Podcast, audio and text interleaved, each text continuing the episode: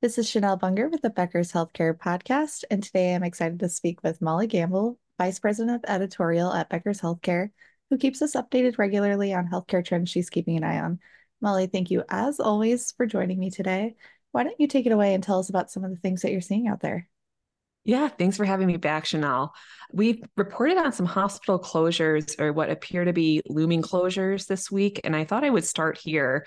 And before I dive into the details of those incidents, you know, two things strike me as newsworthy about this cluster of closures we've been seeing for about the past month.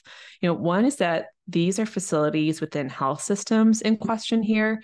So these are not standalone or rural hospitals, which marks a bit of a shift. We've seen a cluster of closures, like I said, this past month, month or so, that really come under the umbrella of health systems, especially those that are mid sized. The other newsworthy element is both of these incidents, I think, as I share the details, will show you a real big lack of alignment between hospitals or health systems and then local officials or even congressional lawmakers. And at Becker's, when we report on closures, we've seen this time and time again this cycle where hospitals advocate for reimbursement adjustments, interventions, financial aid, or you know, their pleas tend to go unanswered. Um, and then, as facilities near closure or financial conditions worsen, lawmakers then express surprise or then try to intervene when things have really gotten to a, a, much larger point of escalation. And it's a cycle we've seen time and time again that just shows some really disjointed communication. So, the recent news events that highlight both of those trends one is in the Western region of Wisconsin here you've got the nonprofit health system, Hospital Sisters Health System announced January 22nd it will close two hospitals in the region Sacred Heart Hospital in Eau Claire and then St. Joseph's Hospital in Chippewa Falls. Those closures will occur near the end of Q1. It will also close nearly 20 health centers it operates in the region with a multi specialty group called Prevea Health. And these closures will terminate the nonprofit system's presence in Western Wisconsin. So it'll completely pull out of that region and it'll affect more than 1,400 jobs. So, probably a day after the announcement, the mayor of Chippewa Falls said he was surprised by this news. He is now working with other local officials to try and contact other healthcare systems in the area to intervene here. And then in a, in a, separate event from what you have playing out in Wisconsin, look to Massachusetts at the level of US Congress. You have Massachusetts lawmakers who this week requested an informational briefing with officials from Steward Healthcare. This comes after local reports of the health system undergoing some serious financial hardship. So, Steward is based in Dallas. It has 33 hospitals in nine states, and nine of those hospitals are in Massachusetts. Earlier this month, the Boston Globe reported that Steward is, quote, in such grave financial distress that it may be unable to continue operating some facilities, end quote.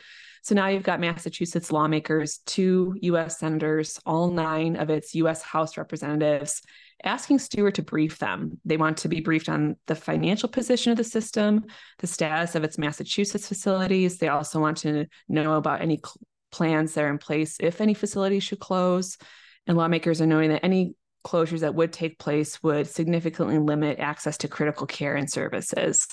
So, you know, Chanel, that can be said of, of most, if not every hospital closure. I, I've come to think over the years I've reported on this that there is no other closure like a hospital closure. Even if volumes are down in certain specialties or areas, these facilities house such critical services that once terminated, it affects the community ecosystem in such a significant way. Um, so we'll continue reporting on this. I, I think the disconnect there between what hospitals are asking for when they try to level up finances as an area of concern or need for intervention. Those requests, like I said, we've seen them tend to go unacknowledged or unresponded to. And then w- when we do arrive at the point where things are near closure, it's interesting then the, the response you see from stakeholders. I'll end with a note. I, I, it's, it's a more positive note. It's it's one out of Cleveland Clinic. We reported this week that Cleveland Clinic recorded nearly 14 million patient encounters in 2023. That is the highest count in its 102 year history. It also improved its operating margin. And kind of an interesting development here, Chanel, because as you've seen, like I said, in, in some other pockets of the US, you see some trouble with volumes. Um, the Cleveland Clinic to record the most patient visits ever. Those encounters came through nearly 300 locations within the clinic. That's 23 hospitals. They have a presence outside of Cleveland in Florida, Las Vegas, Toronto, Abu Dhabi, and London. Um, worth noting too for listeners, Cleveland Clinic has expanded its services to patients by 55% since 2017. So um, I, thought I'd share those stats. Just a reminder too to our listeners that Dr. Tomislav Mihaljevic will be speaking at the Becker's annual meeting coming up in April. He's president and CEO of Cleveland Clinic, and we're really looking forward to hearing from him directly about the year in review and then also what's ahead for this health system. Perfect. Well, Molly, thank you as always for keeping us updated on all of these important trends and for joining me today on the Becker's Healthcare Podcast. Thank you. Thank you, Chanel. It's so important for leaders at the top of organizations to keep learning, stay sharp, grow their networks. To help our audience better do this in a more simplified, personalized, and meaningful way, Becker's Healthcare has launched My BHC it's your trusted Becker's healthcare experience and more with content, connections, events, and learning opportunities. Join the community free of charge at www.my.beckershospitalreview.com and we'll see you there.